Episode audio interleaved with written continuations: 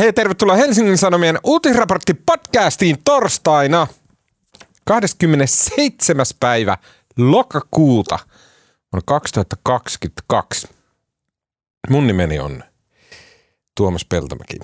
Olen Helsingin Sanomien talouden ja politiikan toimituksen tuottaja. Tuottaja!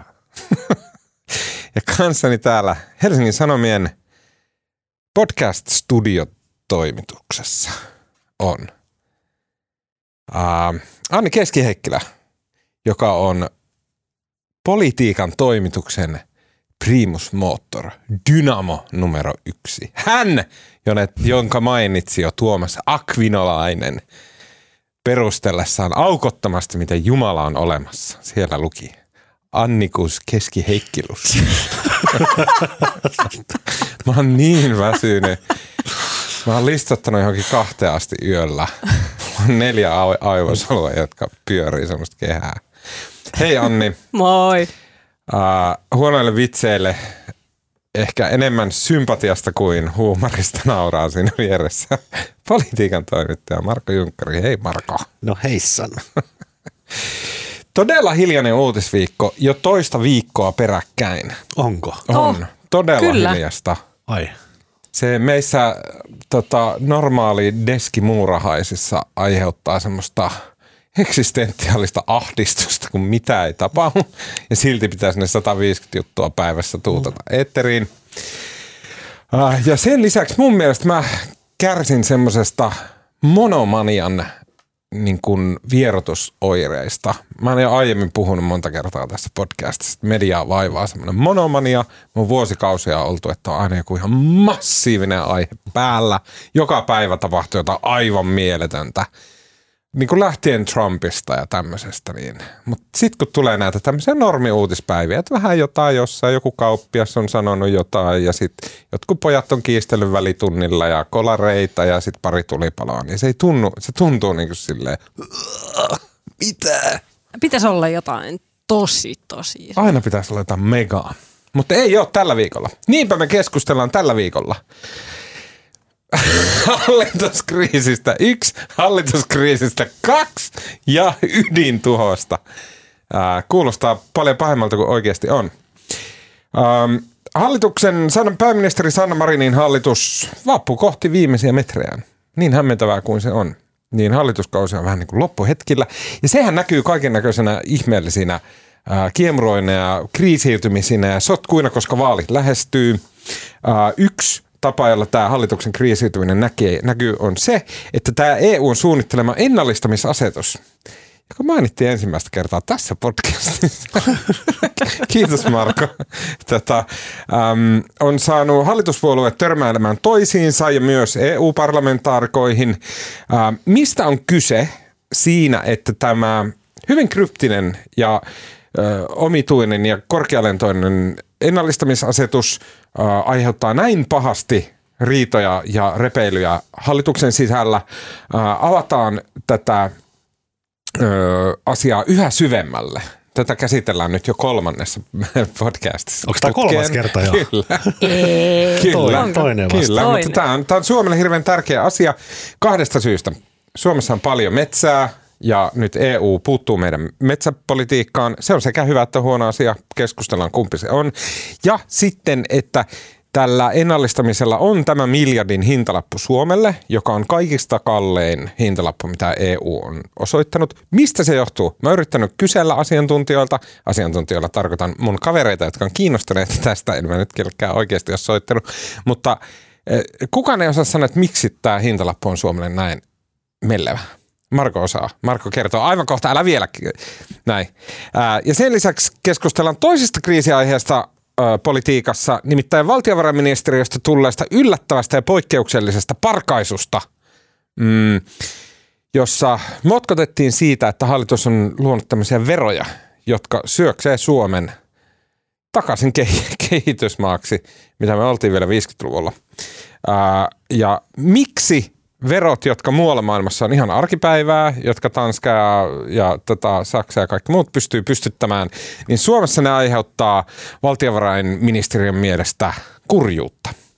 Keskustellaan siitä. Ää, ja vielä puhutaan ydinaseiden sijoittamisesta Suomeen. Iltalehti uutisoi tällä viikolla, että hallitus ei suunnittele ydinaseiden rajaamista pois Suomen maaperältä si- sinä ihana, ihanana päivänä, kun Suomesta tulee Naton täysvaltainen jäsen.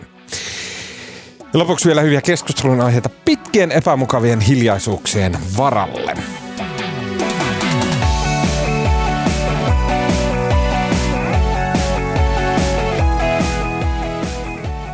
Marko, sä tiedät tämän asian paremmin kuin kukaan muu koko Euroopassa.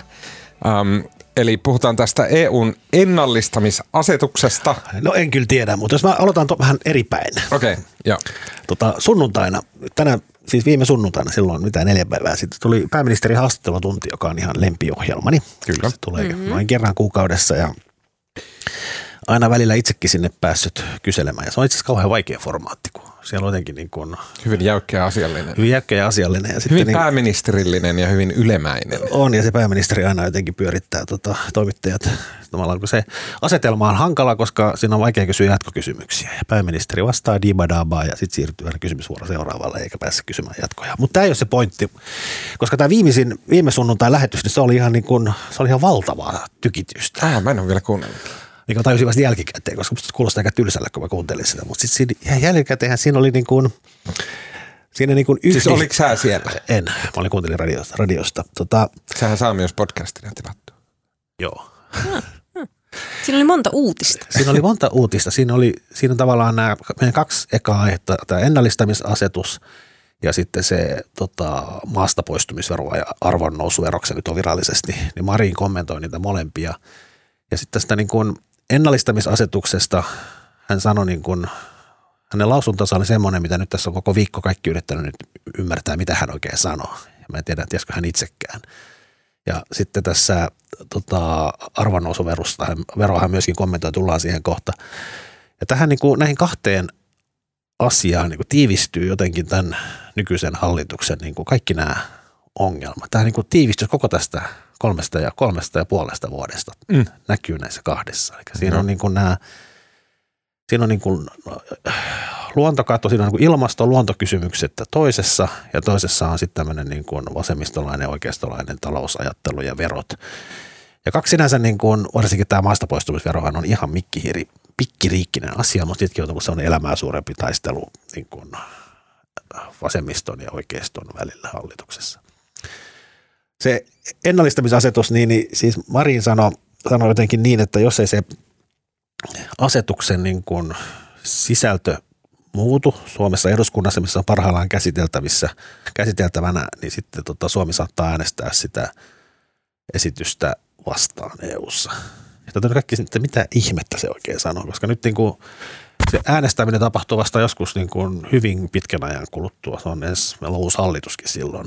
Ja tämä, se äänestäminen on niin kuin ihan sivuasia. Tällä hetkellä se keskustelu käydään siitä, mikä sen sopimuksen asetuksen sisältö Suomen osalta on. Ja siitä se kiista koskee. Ja siinä ei ole niin kuin, se ei niin kuin, siinä ei niin kuin... Mutta mut, mut, mut, eikö se ollut niin, että, että se Marin sanoi, että, se, että Suomi äänestää sitä esitystä vastaan, jos siitä esityksestä ei saada riittävän hyvää EUn päässä?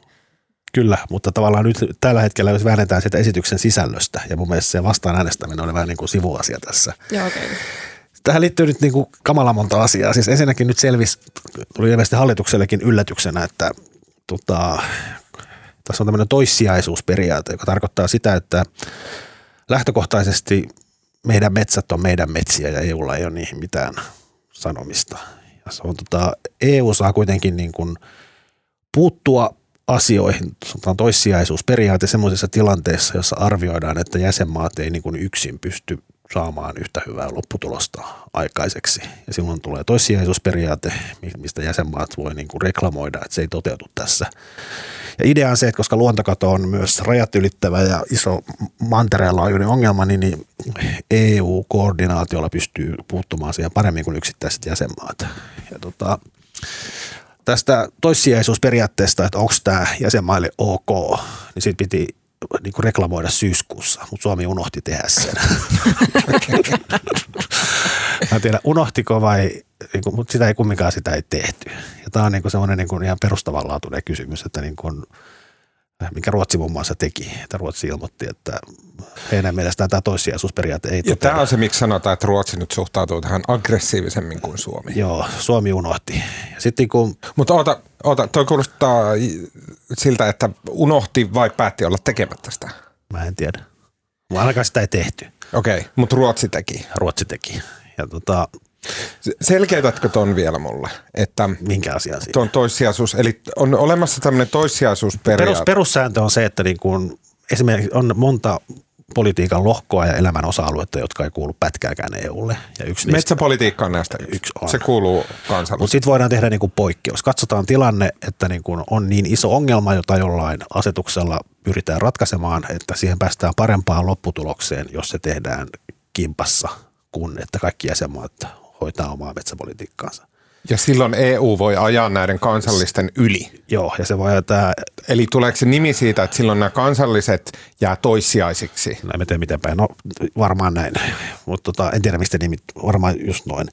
Ja nyt niin kuin, tota, koska tämä on, tässä niin kuin jäsenmaat luovuttavat itselleen kuuluvaa valtaa sinne Brysseliin, niin tästä pitää, niin kuin, tälle pitää antaa niin kuin vihreää valoa. Kyllä, kyllä. Ja nyt Suomi unohti näyttää sitä painaa liikennevaloa ollenkaan. Ah, no niin.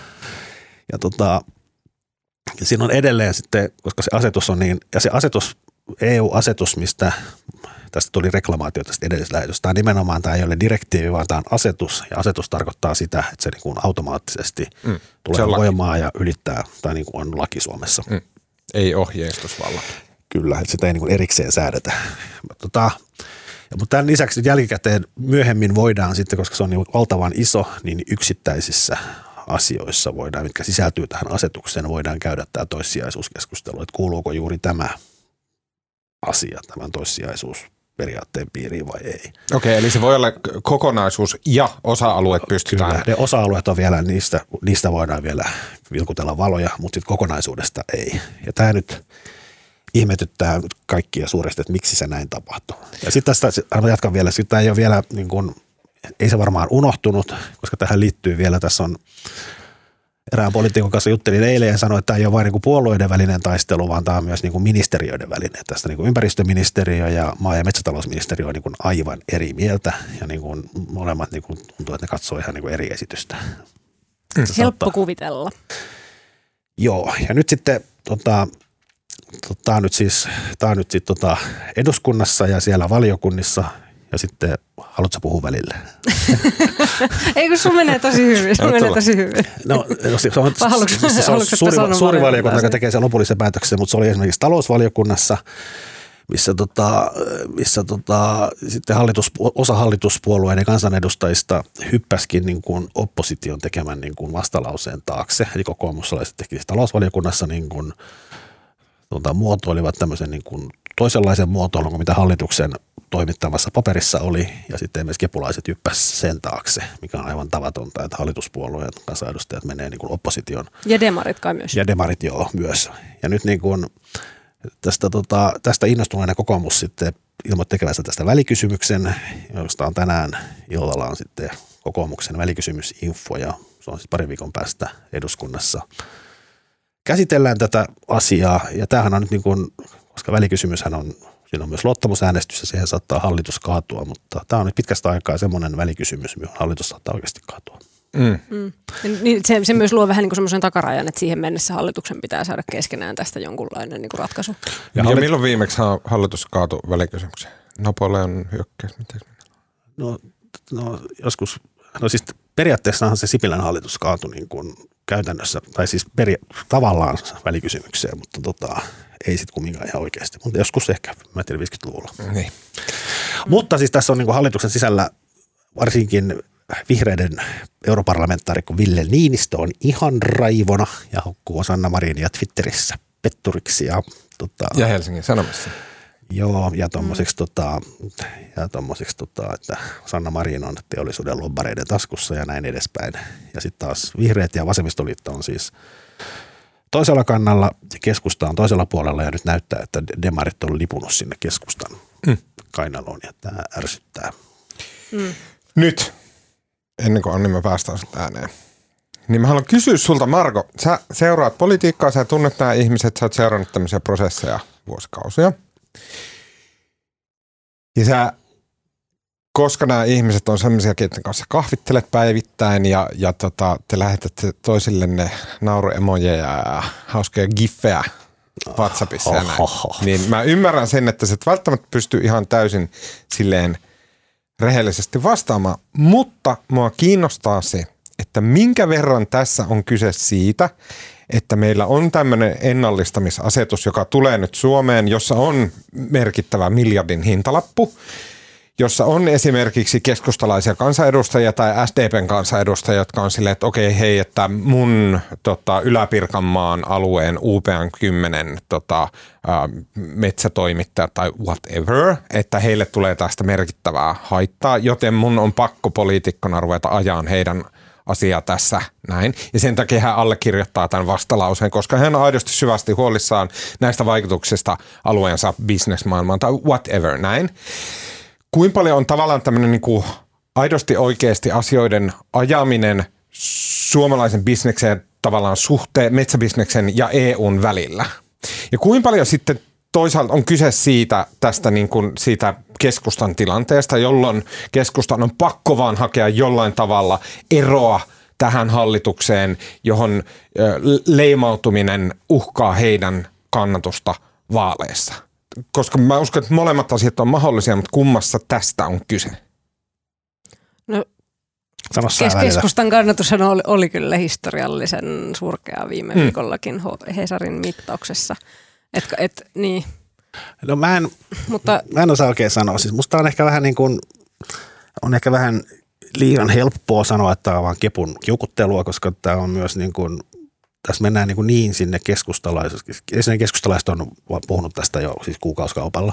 mm, Tässä mennään, koska tässä puhutaan niin valtavasta määrästä maa-alueita, että se ei, se ei tarkoita vaan niin kuin valtion metsää, vaan se tarkoittaa myös niin kuin yksityisten ihmisten metsää. Jos puhutaan niin kuin metsän omistusoikeudesta ja siihen saako joku Brysselin pelle tulla määräämään, mitä mä teen omalle metsälle, niin, niin sehän on, niin kuin, siinä mennään jo semmoisiin niin aivan eksistentiaalisiin tuskan sfääreihin.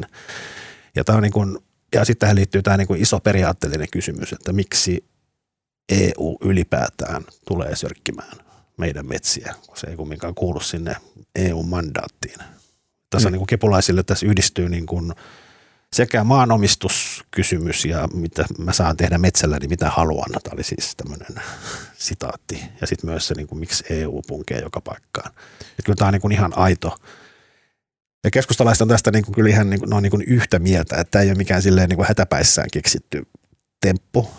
Ja sitten tota, toisaalta niin kuin varmaan on tässä metsäteollisuus ja metsäfirmat on lomannut ihan täböllä, mutta sitten ehkä se, se kysyit sitä miljardia vuodessa, niin sekin on vähän niin kuin, kukaan ei oikein, tai ehkä joku tietää, mutta mä en tiedä miten se on laskettu. Mm.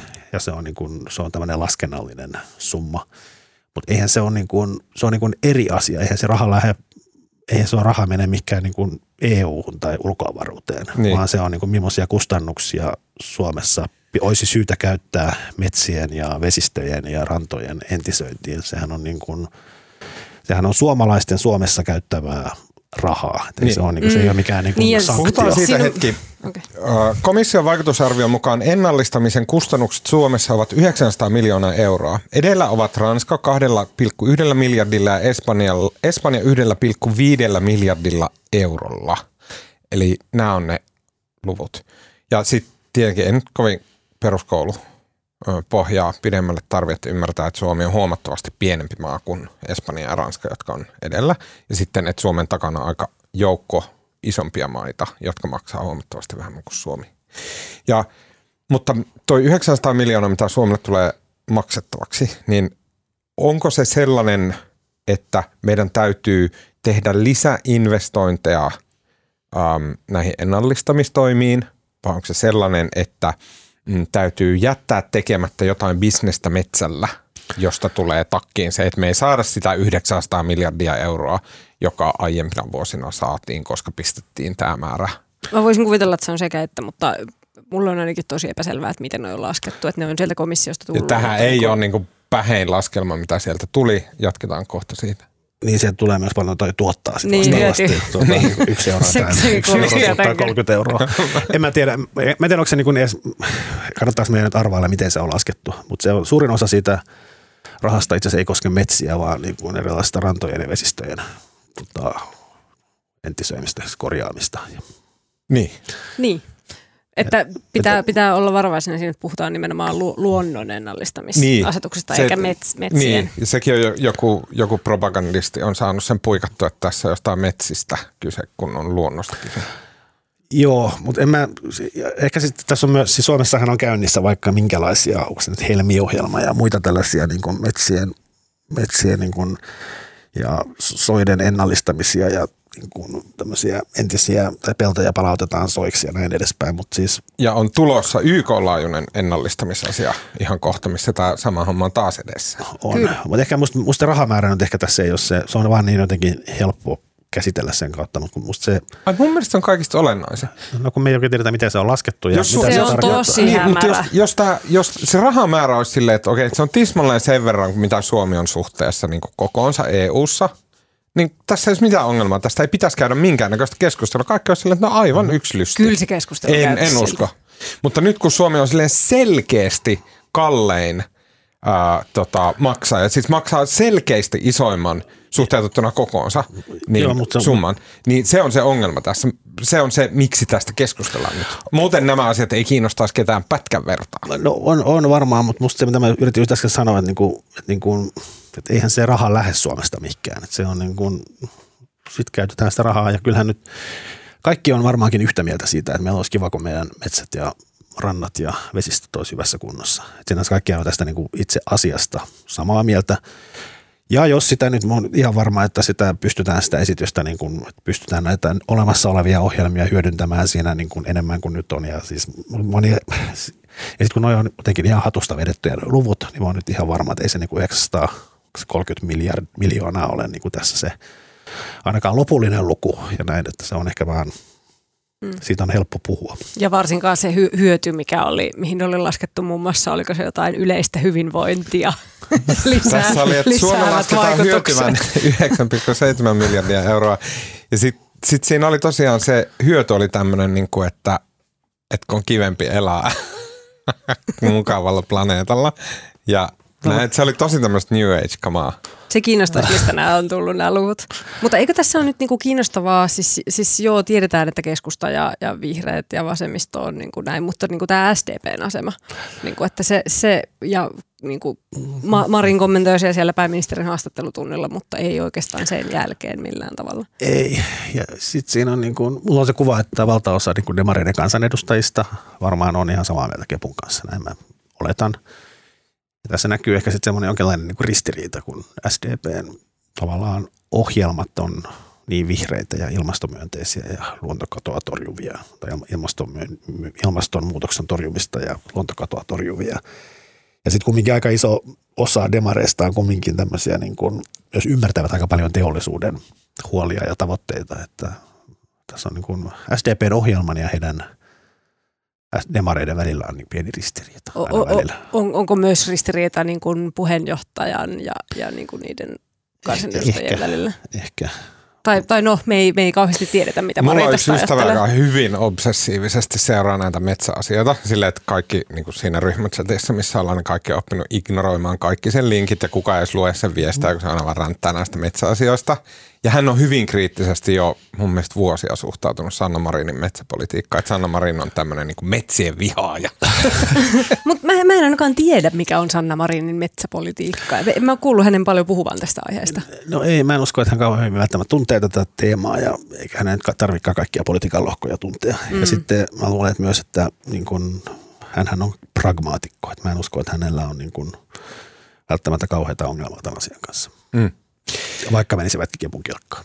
Mua kiinnostaa tässä, se on varmasti, että joku, joku tätä asiaa spinnaa koko ajan, koska tästä esimerkiksi just ruvettiin puhumaan niin kuin metsien ennallistamisena, että niin kuin ignoroidaan ne muut osat, että tässä on kyse esimerkiksi meidän niin kuin aivan pilattujen ää, vesien palauttamisesta, tiedätkö, juoma- ja uimiskelpoiseksi ja perhaset lentelee ja näin niin kuin kaikesta mahtavasta.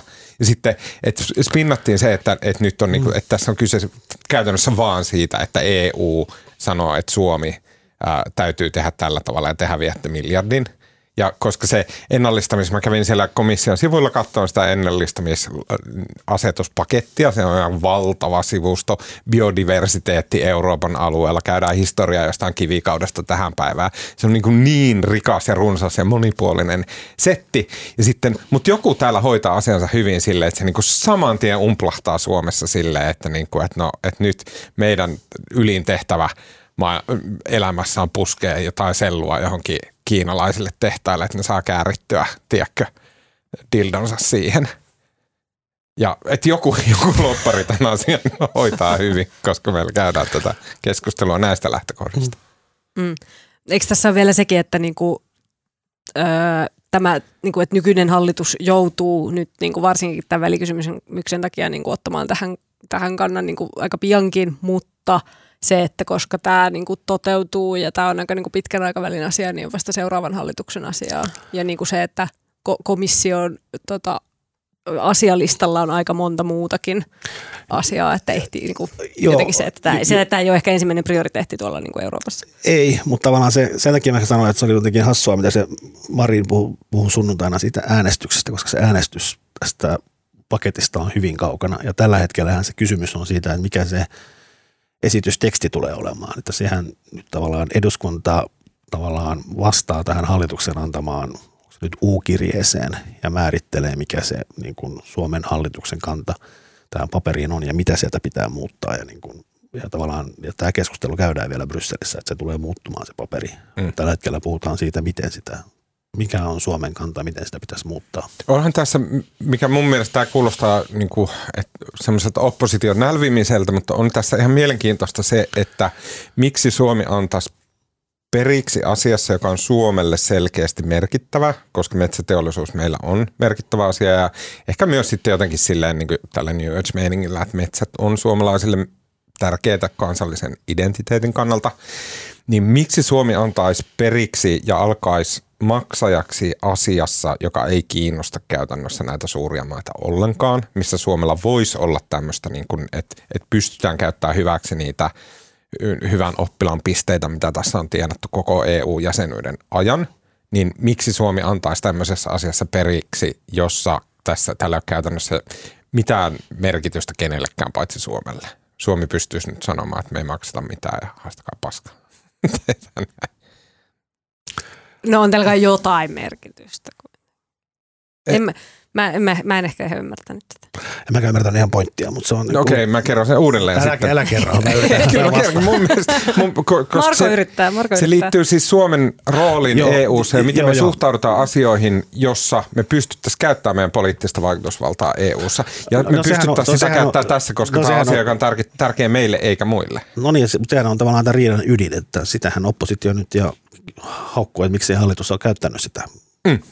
Vaikutusvaltaa tähän asiaan. Miksi se annettiin se, se toissijaisuus tota, liputus, niin miksi se annettiin mennä ohi ja miksi Suomi ei ole tavallaan aggressiivisemmin puuttunut tähän niin, asiaan? Mun mielestä se on ihan hyvä kysymys. Tai siis se, se on hyvä kysymys, ei pelkästään sille, että hä, hä, hä, hallitus on huono, vaan mun mielestä on ihan kiinnostavaa se kysymys, että miten Suomi käyttää sitä valtaa. Miksi se käytä sitä ikinä? M- mutta jos hallitus on niinku eri, erimielinen keskenään, niin sit se on nimenomaan se, että Mut haluaako Suomi no, Siitähän me just puhutaan. Niin. Tähän, niin. Tässä jos määritellään se, mikä, Suomen, niin kuin, mikä on Suomen hallituksen, eli Suomen kanta tähän itse asiaan. Eihän se on vaikea lobata, jos se ei tavallaan tiedetään, mitä halutaan. Niin sitä, sitä nyt eduskunnassa väännetään, niin, että, että mikä se Suomen kanta niin, on. Et, et, et vaikka Suomella olisi tämmöinen tilaisuus EUn sisällä vaikuttaa Suomelle edullisesti, niin Suomi ei pysty siihen, koska hallitus on niin sekaisin keskenään. Niin ja se on myös, tässä on myös siis hyvin eriävät näkemykset, mikä on Suomelle edullista. Että se on niin kuin vihreiden mielestä se, mikä on Suomelle edullista, on eri, eri asia kuin se, mikä se on kepulaisten mielestä. Mm. Tota, voiko Marko vastata kysymykseen, että miksi – tästä keskustellaan vasta nyt, eikä silloin, kun hallitus oli muodostamassa sitä omaa kantaa. Kyllä. Hallitus on niin kuin muodostanut jo kannan, jonka kaikki hallituspuolueet on hyväksynyt. Se oli ja joskus nyt, kesällä. Ja nyt sitä ö, no, se oli niin kuin... käydään vasta täällä eduskunnassa, että onko se niin kuin tahallista vai, vai havahtuiko kepu jotenkin vasta nyt? No ei se kyllä, se, sehän oli se, siis hallitus, hallitus muodosti keskuudessaan sen kannan, mikä on siinä U-kirjelmässä eikä meni eduskuntaan. Ja mun käsityksen mukaan niin, niin tavallaan se, sekin pystyi niin kuin tulkitsemaan kahdella tavalla. Se oli, niin kuin, sitten oli kauhea vääntö silloin ja siinä on ne sanamuodot, että siellä on niin kuin monta asiaa, mihin niin kuin tavallaan vaaditaan, että puututaan ja koitetaan muuttaa tässä tai tämän esityksen niin kuin muokkausvaiheessa. Et en mä usko, että se kyllä se oli, mutta se taas niin kuin, sehän oli hassua, kun, sit, kun se hallituksen kirjelmä valmistui, niin siitä ympäristöministeri Ohisalo lähetti tiedotteen, missä se riemuitsi siitä ja sitten niin kuin samasta, samasta paperista Antti Kurvinen maa- ja metsätalousministeri lähetti ihan päinvastaisen tiedotteen niin samasta tekstistä kaksi eri tulkintaa. Mm. Niin, että se on vaan muotoiltu, muotoiltu niin tulkinnanvaraiseksi, että nyt siinä on kaikilla. Niin, tai siinä on niin kuin, ei onko se tulkinnanvarainen, vaan siinä on, niin kuin, siinä on niin kuin auki. Siinä on paljon kohtia, mitkä, pitää, mitkä hallitus haluaa, että muutetaan.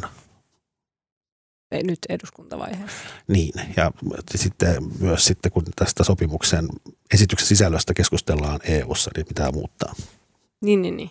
Miten se koko prosessi menee, koska jos siinä on nyt tämmöinen lievä skitsofrenia siinä tai merkittäväkin skitsofrenia siinä, että hallitus muodostaa kantansa, lähettää sen kirjeenä eduskuntaan, sitten saman hallituksen edustajat eduskunnassa jättää erivän mielipiteen hallituksen kantaan ja sitten he vaatii siihen muutoksia siihen itse kirjeeseen vai siihen hallituksen kantaan ennen kuin se lähtee EUlla se, mikä lähtee, ne vaatii, tästä puhutaan nyt siitä kannasta, mikä on tulossa menossa EU. Okei, okay, ja meneekö se Suomen kanta nyt suoraan eduskunnasta vai palaako se vielä hallituksen kautta? Mä, mä luulen, että se menee eduskunnasta käsittääkseni. Kyllä. Mulla, se, mikä, se, se, mikä tulee sieltä ulos, niin se on se, mikä menee EU. Eli eduskunta muodostaa sen lopullisen kannan, jonka turvin, se on se, on se joka printataan ja sitten Suomen neuvottelijat lähtee EU-hun sen lapun turvin niitä heidän täytyy noudattaa. No näin mä nyt kutakuinkin sanoisin. Okei. Okay. No niin, mennäänkö eteenpäin? Joo. Joo, joo. Nimittäin toinen riita, vähän saman tyylinen, samat pääkonnat tässä. Ää, no en nyt ihan, mutta pääkonna. Eli keskustapuolue harata hallitusta vastaan liittyen tota, tämmöiseen arvonnousuveroon ja työmatkaveroon – jotka äh, hallitus on kaavaillut ja sitten äh, hyväksynytkin. Ei kun eh, se on esitys. Äh, siitä on hallituksessa sopu kyllä ollut jo. Näin. Se, on, se on hallitus, ainakin, sen, ainakin se arvonnousuvero on siis hallitusohjelmassa listattu ja sitten on tehty lakiesitys, joka oli lausunnoilla. Kyllä. Ja se haukuttiin siellä niin kuin pataluhaksi. Tätä ja sitten se on joutunut tähän äh, hallituspolitiikan talousarviointineuvoston kynsiin jossa he sanoivat, että tämä on nyt huonosti laadittu. Tota, tässä on päässyt hallituksen ö, omat pikkuviskaalit liikaa hyppimään pöydillä, että ei ole kunnolla laadittu tätä lakiesitystä. Ja sen jälkeen sitten Uh, valtiovarainministeriön kansliapäällikkö Juha Majanen kertoi Helsingin Sanomien haastattelussa, että joo, huono tämä on. Ja sitten vielä Annika Saarikko, valtiovarainministeri, sanoi jo ennen Majasta, mutta että, että sanoi, että joo, että ei tämmöistä pitäisi tehdä tämmöistä lakiesitystä.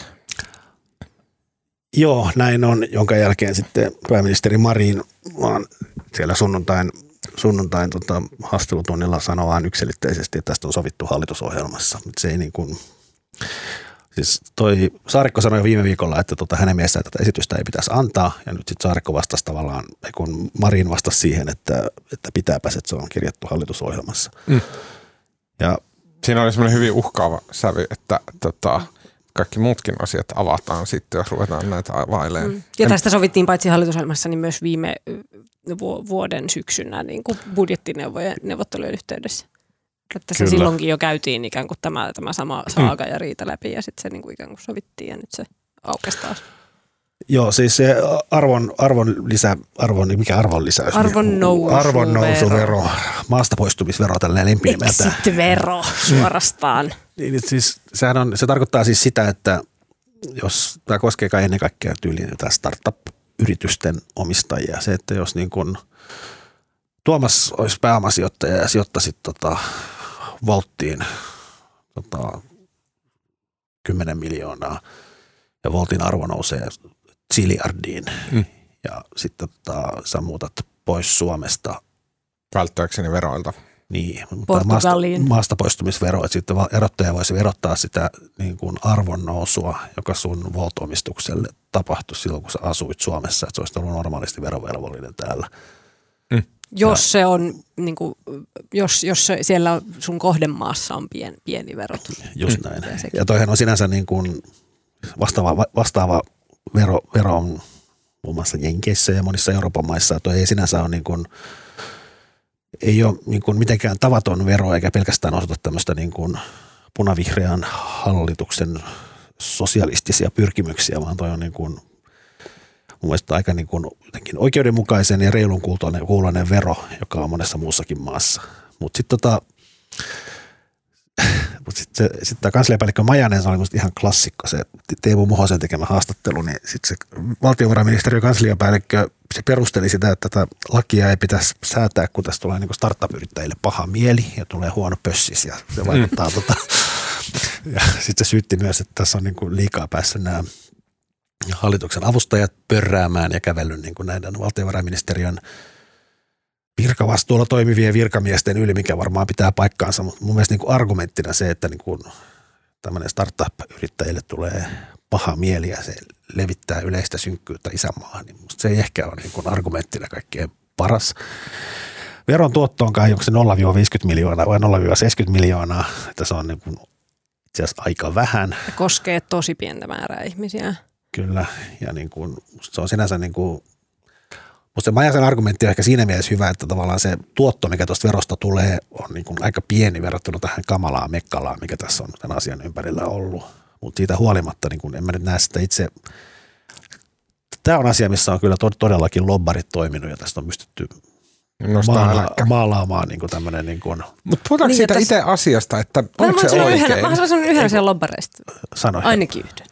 Että, että sehän on myös tämmöisen Suomen startup-yhteisön ö, puheenjohtaja vai mikä, mikä johtaja onkaan, niin on siis keskustan varapuheenjohtaja Riikka Pakarinen. Mm, kyllä. Että niin kun, sitten se on niin kuin, että tämmöinen kiva pikku rinki tässä myös. Me, mennään kohti itse asiassa, mä sanon vaan että tämä politiikkapuoli, miksi tästä on tullut tästä tämmöinen eksistentiaalinen kriisi. Siinä on niin kuin, äh, SDP on yrittänyt, niin kuin, no, demareiden suuri haavehan on tavallaan tukkia nämä niin kuin listaamattomien yritysten verohelpotukset.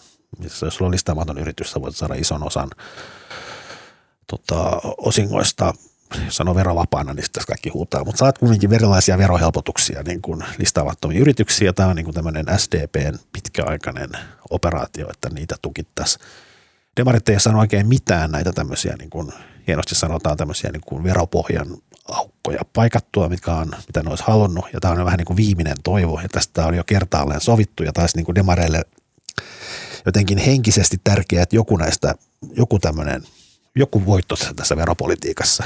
Mm. Ja sitten taas Kepulle, joka kumminkin mieltää olevansa porvaripuolue, niin, niin tämä kuulostaa niin kuin, varsinkin kun tämä on brändäytynyt tämmöiseksi sosialistihallituksen niin kuin pahanteoksi, niin, niin tämä on niin kuin Kepulle ei vaan niin kuin voi hyväksyä tätä, koska tämä näyttäisi niin pahalta, että kipu antaa taas periksi. Vaikka niin, eli se vähän järkevältä se itse vero. Eli... Ja Saarikko, Saarikko sanoi siis, että hänen mielestään tätä ei pitäisi antaa, ja sitten niin kuin Marin ilmoitti siihen aika kategorisesti, että kyllä pitää. Ja nyt tässäkin on tullut tämmöinen niin kuin arvovaltataistelu. Mm. Eli, eli jos ajatellaan, että toi ennallistamisasetus on, on asia, joka ihan oikeasti ja aidosti iskee aika pahasti sinne keskustan y- ytimiin, niin tämä on ehkä sitten asia, jossa tämä keskustan huono kannatus saattaa pidäkkyä. Kyllä, jos näin. Ja tämä on myös enemmän tämmöinen symbolinen taistelu. Mm.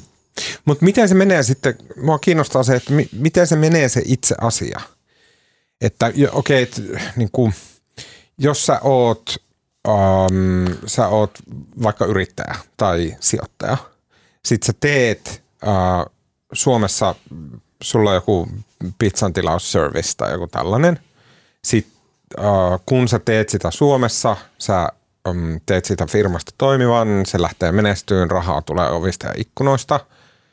Ja sitten sit sä oot silleen, että okei, nyt listaudutaan pörssiin tai whatever, eikö ei, ei pörssiin, vaan että missä, va, missä vaiheessa se tulee niin kuin se... Voihan se olla, sä myyt sen yrityksen. Myyt sä myyt sen yrityksen, okei okay, joo, sä myyt sen Voltille, sen sun pikkupizza. Tai listaat pörssiin tai Näin. mitä vaan. Saat Siinä vaiheessa sulla on odotettavissa iso summa rahaa, joten sä siirrät sun kirjat Portugaliin tai, tai tota, Bahamasaarille tai, tai tota, mitä näitä onkaan näitä, mitä on paljastunut näitä, näitä tota, veroparatiisiketjuja, mitä käytetään aggressiivisessa verosuunnittelussa.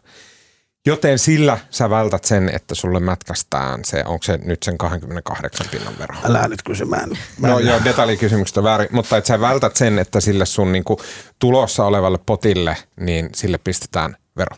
Mutta mikä se on sitten se, mikä sen itse veron motiivi on, koska täytyyhän siinäkin olla joku, ei vaan, ei, ei verot voi toimia silleen, että vaan, että ahaa, tuolla on paljon rahaa, otetaan sitä.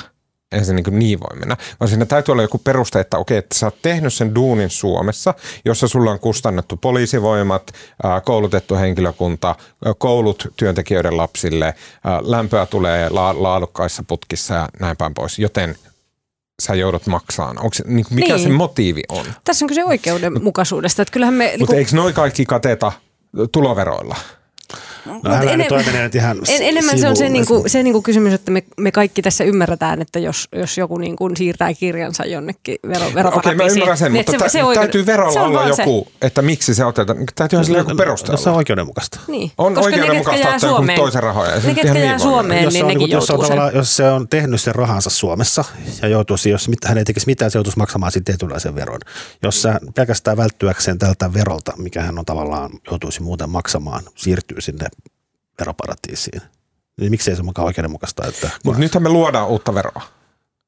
Sillä on pakko olla peruste joku muu kuin sille, että sä geograafisesti oot tällä kalliolla. No ei Ei, se mikään on uu- oikeasti noin pieni asia. Niin, ja se on niin kuin uusi, se on niin kuin tavallaan verotus, se on niin kuin epäkohta olemassa olevassa verossa. Ei toi sinänsä, niin kuin, toi on aukko, mikä paikataan. Siis Ja mä oon täysin myös- samaa mieltä tästä, se pitää olla. mutta miksi sä sitten jankutat? Koska mun mielestä se on kiinnostavaa, että mik, miten se perustellaan. Kyllä mä voin kuvitella sen, että okei, että jos on äh, Tuomas Peltomäen Paskahussi Oy, ja sitten mä niskalimassa painon hommia omassa, tota, mä, mä koodaan semmoisen virtuaalisen paskahussin mun läppärillä näin, johon mä oon investoinut 200 euroa, ja siitä tulee niinku world success.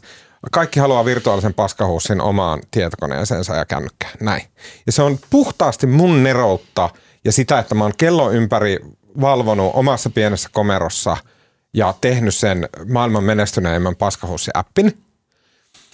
Ja sitten mä saan ne äh, mun oman työnteon hedelmät sillä, että musta tulee monimiljardööri, koska kaikki haluaa sen appin. Näin. Niin, ja ja sitten sit, sit valtio tulee silleen, että okei, noista rahoista tosi iso siivo kuuluu meille. Ja sitten mä kysyn, että miksi, niin mitä ne vastaa? No, no, meillä on vero, ihmisiä verotetaan. Me vaan otetaan. Niin, sillä rahoitetaan. eihän se Musta niinku- tuli just nyt. Hyvin. No, sehän ottaa siis, maks, maksetaan, sä- eihän tämä uusi vero liity millään tavalla siihen, että jos sä oot tehnyt sen maailmanlaajuisen innovaation ja saat siitä ziliardin, niin sä maksat siitä verot niin kuin joka tapauksessa. Meillä on, sä maksat tuloveroa ja sä maksat arvonlisäveroa Kyllä, ja kyllä. sä, sä Mutta maksat miksi, veroja. miksi tehdään uusi vero? No, Se on se pointti, jos sä, jos sä geografia. Mä haluan karkaat, enemmän. jos sä karkaat, ei, lisää. ei, vaan sä koetat vältellä sitä veroa. Ne haluaa saada niin kuin, ottaa sut kiinni ennen kuin sä viet tota, tavallaan yhteiskunnalle kuuluvat rahat sinne Portugaliin. Aika moni ajattelee, että vaikka sä olisit kuinka nero, niin se ei anna sulle oikeutta mennä välttelemään niitä veroja sinne Ja viimeisetkin Portugaliin. sosialismin rippeet just. Mutta tämä tasa, tämä tasa, tasa myös sitä, tai siis niin kuin, että sitten jos sä menet vaikka Ruotsiin, niin sittenhän jos, jos mä en tiedä, miten Ruotsi niin kuin ve- verottaa tämmöisiä asioita, mutta oletan, että jollain tavalla, niin sitten Suomi ei ota siitä välistä niin, kuin niin, niin paljon. niin. No okei. Okay. Puhutaan vielä viimeiseksi tota, mm, Iltalehden jutusta, jonka oli kirjoittanut Lauri Nurmi. Sen otsikko kuului Hallituksen esitys NATO-jäsenyydestä ei rajoituksia ydinaseille Suomessa. Ja äh, tässä jutussa selostetaan tämmöistä skuuppia, joka nyt ei kovin skuuppi ole kuitenkaan, mutta kuitenkin. Ähm, äh, Iltalehdessä kirjoitetaan näin. Lähteiden mukaan ulkoministeri Pekka Haavisto ja puolustusministeri Antti Kaikkonen antoivat heinäkuussa Naton kanssa käydyissä jäsenyyskeskusteluissa sitoumuksen, että Suomi ei tekisi liittymissopimuksessaan rajoituksia eikä kansallisia varaumia NATO-jäsenyyteensä. Suomi on halukas liittymään NATOon ilman rajoitteita kaikkine oikeuksineen ja velvollisuuksineen ministerit painoivat, painottivat jäsenyyskeskusteluissa. Ja näin siis saa jonkunnäköisen päätepisteensä. Ennen NATO-jäsenyyttä Suomessa alkanut keskustelu ydinaseiden sijoittamisesta Ei se kyllä noin mene. Suomeen. Ei musta, ei se mikään, mikä, mikä ihmeen päätepiste. No se, että jos... Eikö se keskustelu vasta, Sehän vasta käydään vasta ala, ton kun jälkeen. Mä en ymmärrä tuota uutista niin ollenkaan. Musta on koko ajan sanottu, että ei Suomi ei aseta mitään ennakkoehtoja tälle. En- Enkä mä, Siitähän eik- käytiin eikö keskustelua Niinku, silloin, kun Joo, mutta se päätettiin, että ei aseteta.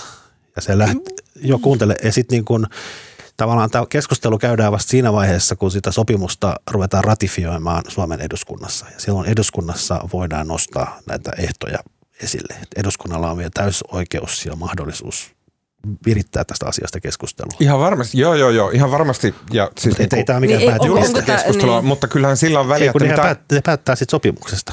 mutta kyllähän sillä on väliä, että mitä esitetään Natolle, että minkälainen sopimus tehdään teidän kanssa. Ja sen tekee Mutta on hallitus, hallituksen eikä eduskunta. esitys eduskunnalle. Kyllä. Niin, ja se voi edus, eduskunta sen päättää. Se on niin ainut paikka, missä eduskunta pääsee tässä niin kuin NATO-prosessissa virallisesti päättä, käyttämään valtaansa. Ja se on se lopullinen piste, ja silloin eduskunta voi sinne vaatia vaikka minkälaisia klausuleja. Voi, kyllä. Mutta että nyt hallitus esittää Natolle, että ei mitään. Hallitus esittää eduskunnalle. Joo, joo, joo, mutta siis äh, hallitus käy Naton kanssa keskusteluita Mutta se, on, se on sanottu ääneenkin silloin jo Kyllä, kyllä. keväällä, että joo, joo, joo. ei Hallitus käy. Naton kanssa keskusteluita, on hallituksen tyypit ja Naton tyypit, ja sitten ne juttelee, että okei, miten tämä teidän jäsenen Niin nyt kuin tämä juteltiin jo silloin keväällä, ei tämä ole niin Ei, mikään ei uusi käy asia. nyt. Ei, Kaksi ei viikkoa näin. sitten. Mikä? Ei kun heinäkuussa on käyty Naton kanssa jäsenyys äh, ne, No keskusteluita. mä, en, nyt- musta mä en nyt ihan vaan ymmärrä tätä uutista niin kuin ollenkaan. Se, se ei ollut ehkä u- uutinen. Siis se, se oli vähän tämmöinen non-uutinen, koska silloin, silloin kun Suome, Suomessa tuli tämä, että ei hitto, että meidän pitää mennä NATOon, niin silloin kävi sillä tavalla, että okei, että ne ihmiset, jotka ei enää pystyneet sanomaan, että okei, että meidän ei ole järkeä mennä NATOon, koska sille oli ilmeistä, että meidän ei ole järkeä mennä NATOon, niin he tarrautui sitten tähän ydinaseiden sijoittamiseen, että okei, että me voidaan mennä NATOon, mutta että tänne ei saa tulla ydinaseita. Muistatteko Vo- tämän? voi- No, Mä olin, mä olin maanantain vetämässä tuolla Kouvolassa tämmöisen poliitikkopaneelin tämmöisessä Kouvolan turvallisuuskonferenssissa ja siellä puhuttiin tästäkin aiheesta ja sitten siellä vasemmistoliiton Jussi Saramo nosti esille ihan oikein, että Suomessahan laki, nykyinen laki kieltää ydin, ydinaseiden sijoittamisen Kyllä. Suomeen. Meillä on niin kuin laki olemassa ja hän sanoi että tavallaan, että hänen mielestä tämän takia tästä asiasta ei pitäisi keskustella, kun laki kieltää sen. Sama laki myös kieltää ydinaseiden räjäyttämisen Suomessa. Kyllä, mutta tästä keskusteltiin siellä, mutta siis kyllähän niin kuin eduskunta voi samalla tavalla muuttaa tämän ydinaseet kieltävän lain. Että tässä nyt ei sinänsä, ei se estä, se, että Suomen laki estää ydinaseiden tuomisen Suomeen, niin se nyt ei ole oikea este, kun eduskunta voi sen lain Mä oletan, että NATO-jäsenyyden mukana tulee monia lakipykäliä, joita on pakko muuttaa, kun meistä tulee NATO, Naton, Naton jäsen. Joo, mutta musta pointti on vaan se, että niin kuin, musta Suomi on koko ajan niin kuin tavallaan sanonut, että meillä ei ole mitään ennakkoehtoja ja tämä pitää katsoa tavallaan tämän prosessin kannalta aikana. Mä oon että pakko olla tosta eri mieltä. Tostahan käytiin tosi paljon keskustelua silloin keväällä. Joo, mutta ei siis näissä, musta Suomen ja NATO välisessä kes- keskustelussa ei ole missään vaiheessa. Suomihan on musta ää, siis julkisesti ääneen sanonut, että meillä ei ole mitään niin kuin, Joo, ja ei hallituksesta, Joo, niin joo, kuin, siis kuka, varmasti mini, nä- kuka ministeri ei ole sanonut, että me Joo, nyt mutta siis sitä keskustelua käytiin. Vaadittiin, että pitää laittaa ehtoja. No kuka. Mutta siihen ei suostuttu. No kaikki tämmöiset saramat ja muut. No joo, mutta se on nyt, Ne, ei- ne ei mennyt läpi. niin, mutta se, sehän tässä just on. Totta. Iltalehden jutun pointti on se, että ne ei tosissaan ole mennyt läpi, että hallitus ei ole käynyt Naton kanssa mitään semmoisia keskusteluita. Ja että nyt kun hallitukselta tulee äh, esitysluonnos, että minkälainen on se sopimus Suomen ja Naton välillä, niin siellä ei ole näitä Ää, tota, silloin julkisessa keskustelussa olleita ehtoja Kuten ei ydinaseiden sijo- pitänytkään olla. Tota, ö, kerran sanotaanko se olennainen asia, että sehän olisi myös jotenkin aika tyhmää laittaa ydinase Suomeen, niin kuin sijoittaa. Mm. Että se, se kantama on tosi pitkä ja ei, se ei, niin kuin, ei, ei se olisi hyödyllistä, niin kuin ihan vaan käytännön syistä. Niin, että no- ei, sitä, ei sitä ole tänne niin kuin tulossa tai ydinaseita. Niin, no tuntuu se nyt aika, aika järjettömältä, että Suomehan pitäisi sijoittaa tankkeja ja tota, sinkoja ja kaikkea muuta, mutta ei nimenomaan ydinaseita, koska täältä pystyy silleen käveleen sinne ja alkaa sotimaan, eikä ei tarvi ydinpommeja lähetellä. Niin, että ne on niin kuin järkevää olla jossain muualla jo ihan käytännön syistäkin. Niin. Että ehkä tämä ei ole myöskään kovin, niin kuin, tämä ei ole se ydinkysymys ehkä. niin se on kiinnostavampia, tuleeko Suomeen tukikohtia. Ja tämähän on siinä ehkä se ongelma on niin päin, että vaikka Suomi haluaisi niitä, niin, niin ei välttämättä kukaan halua laittaa tänne, Niin. koska sehän on kallista.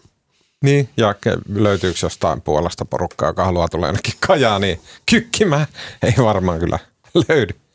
Mm, mutta ai mä oon yllättynyt, että teidän mielestä on totaalinen non-issua.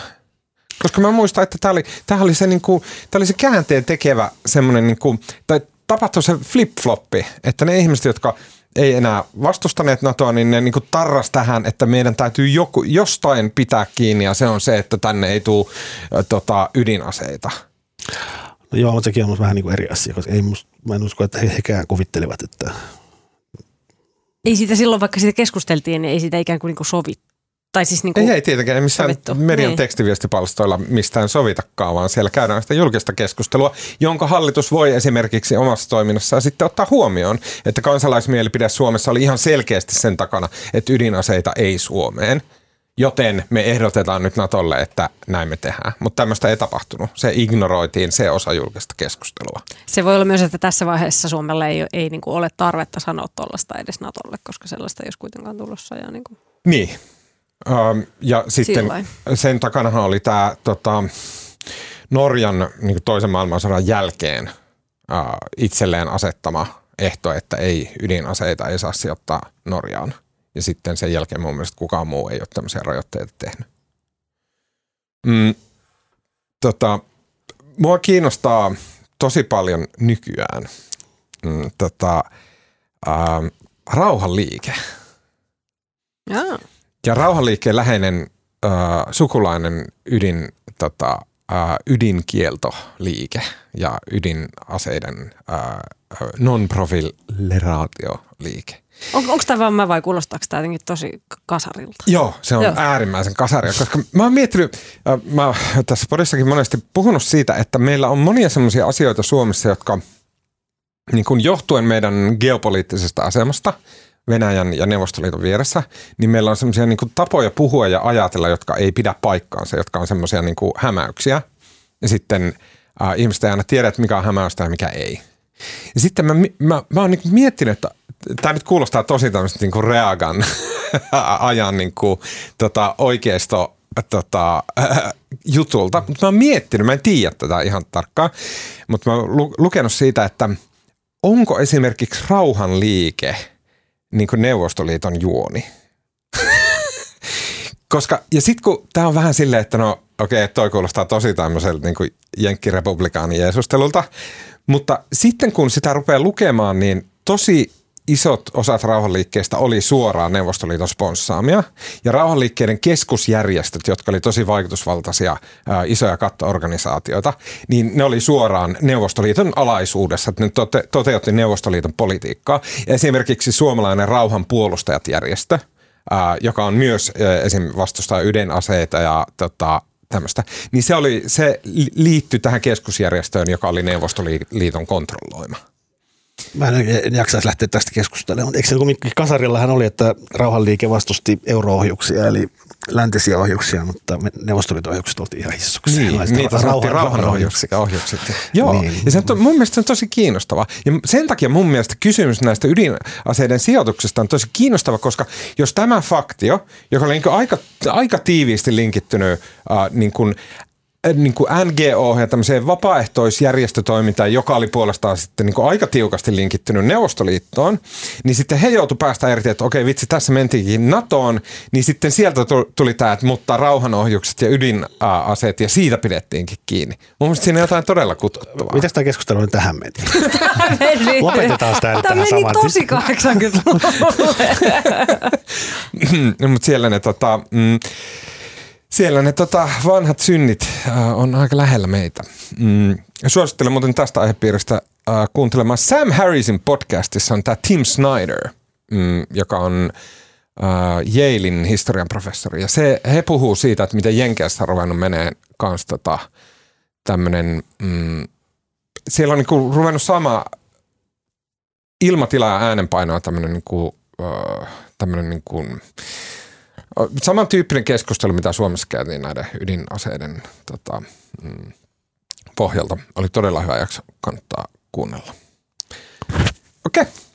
Mm, sitten kun, um, sitten kun tota, listatatte kahteen asti yöllä mm, olohuoneenne kattoa ja huomaatte, että hitsi ei ole tota, unohditte käydä kaljakaupassa, ja, mutta että auton takapaksissa on yksi chupa chups limppari.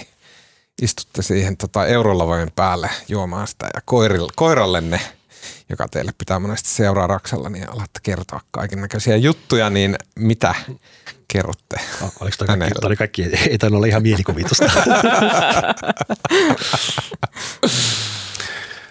Tota, mä voisin, oikeastaan mä en ole nyt oikein lukenut eikä tehnyt mitään, mutta mä voisin, mä tässä joku aika sitten, mä oon siis New York Timesin sen verkkolehden tilaaja ja Sitten musta toki se lehti aina välillä ärsyttää mä suunnattomasti, mutta sitten on niin kuin yleensä kiva lukea ja mä ennen kaikkea tykkään, niin kuin, jos on niin kuin yksin lounaalla vaikka, niin lukea niin kuin urheilu, urheilujuttuja. Mm-hmm. Mä tykkään, niin kuin, New York Times on kiva ja urheilujuttuja. Ja amerikkalainen urheilukirjoittaminen on ihan...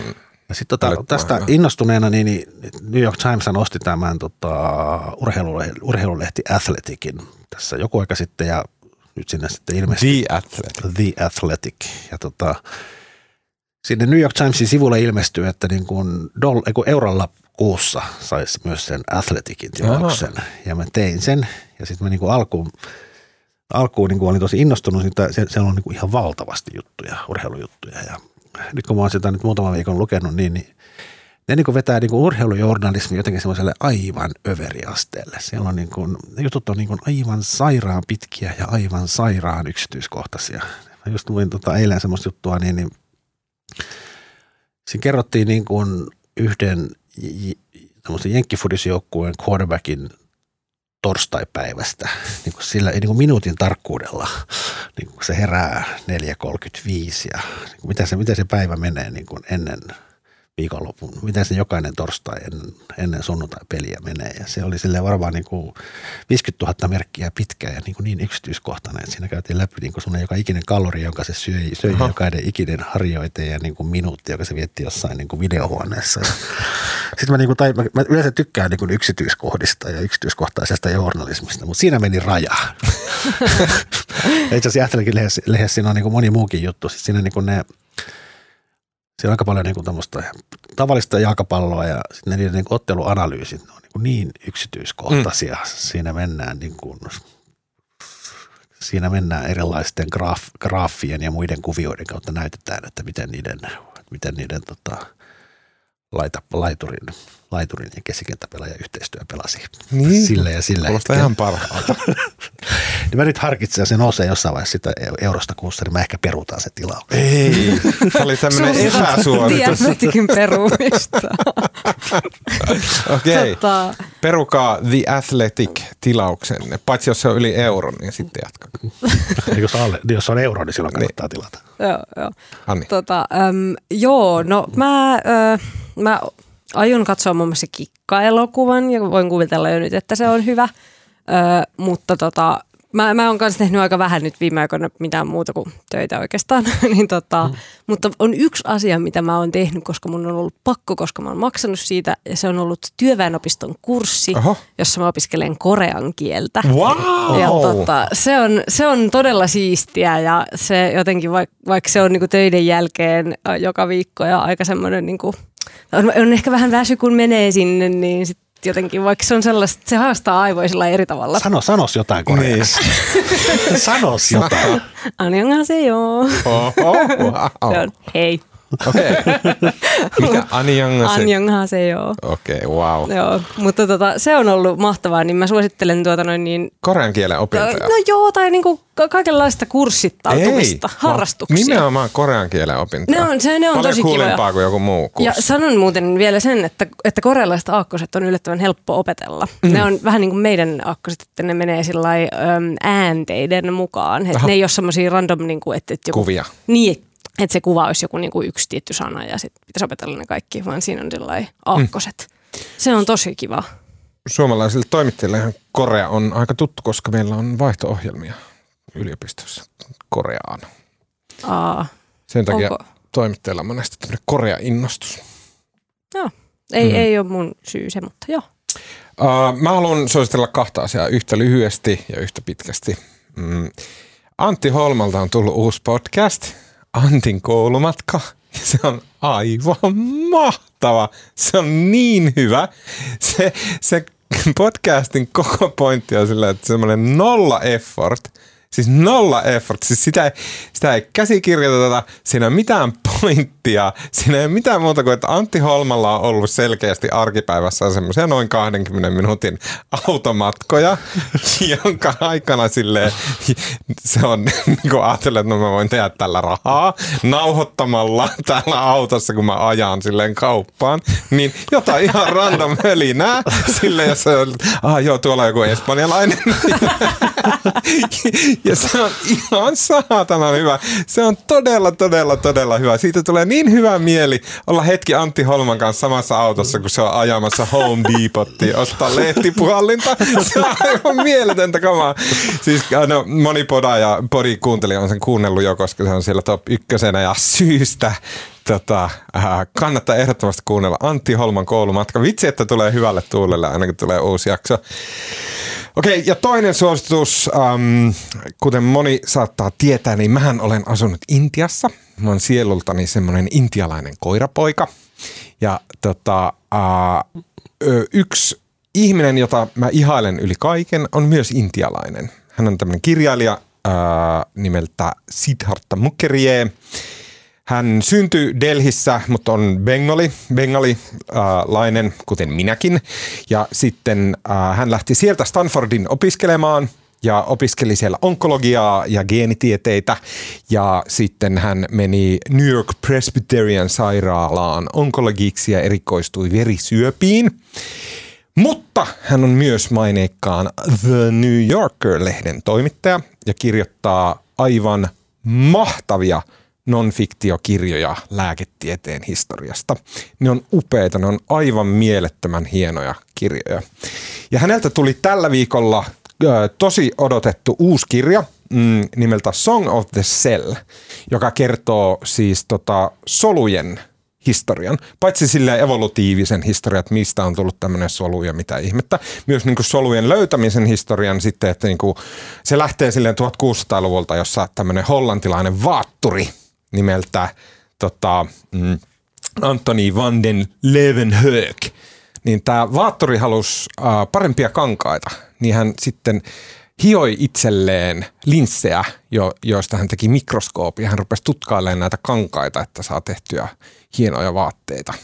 Ja sitten hän päätti katsoa tota, vesipisaraan sillä mikroskoopilla ja huomasi, että siellä ui jotain semmoisia hyvin, hyvin pieniä ötököitä. Ja tästä lähtee siis semmoinen valtava eeppinen tarina, joka johtaa siihen, että tämä Levenhöksit löytää solut, huomaa, että lihaksessa on soluja, ja sitten mitä helvettää nämä on sitten niin pikkuhiljaa. Sitten se, mitä se mukheria tekee silleen, niin kuin, se käy tämmöisen kuin ihan mielettömän, että on joku solu. Ja se käy niin monisatavuotisen historian läpi, ja sitten sitten kun sä oot lukenut sen kirjan, niin se on mennyt täysin niin ihmisten tarinoiden, sille, että joku huomaa, että on joku mitokondria, näin, tämmöisiä sata vuotta käydään läpi. Sen jälkeen sä ymmärrät solusta ihan kaiken ja sä ymmärrät ihmisistä ja sä, sä oot jotenkin niin tyytyväinen siihen, että ma- maailma on tämmöinen jatkuma ihmisiä, jotka tekee ihan mielettömiä juttuja ja auttaa toinen toiseen. Ja sitten tulee niin hyvä mieli. Siddhartha Mukherjee on upea mies. Song of the Cell, jota mä oon lukenut alle puolivälin, on aivan upea kirja. Ehdottomasti kannattaa lukea se. Uh, löytyy äänikirjapalveluista. Mm, Okei, okay, siinä kaikki tältä erää. Kiitos Marko Junkkari. Kiitti. Kiitos Anni Keskihäkkilä. Kiitos. Mun nimi on Tuomas Peltomäki. Ääniä kuvaa ja kaiken muun mahtavan meille tekee Janne Elkki. Um, muistakaa lähettää palautetta kaikkiin kanaviin ja Uh, viime viikon palautejakso oli inspiroinut ihmisiä. Lähetetään palautetta todella paljon. Sitä tuli ihan ovista ja ikkunoista. Uh, kiitos siitä, se lämmittää mieltä ja sydäntä ja sitä on todella mukava lukea. Kuullaan taas ensi viikolla.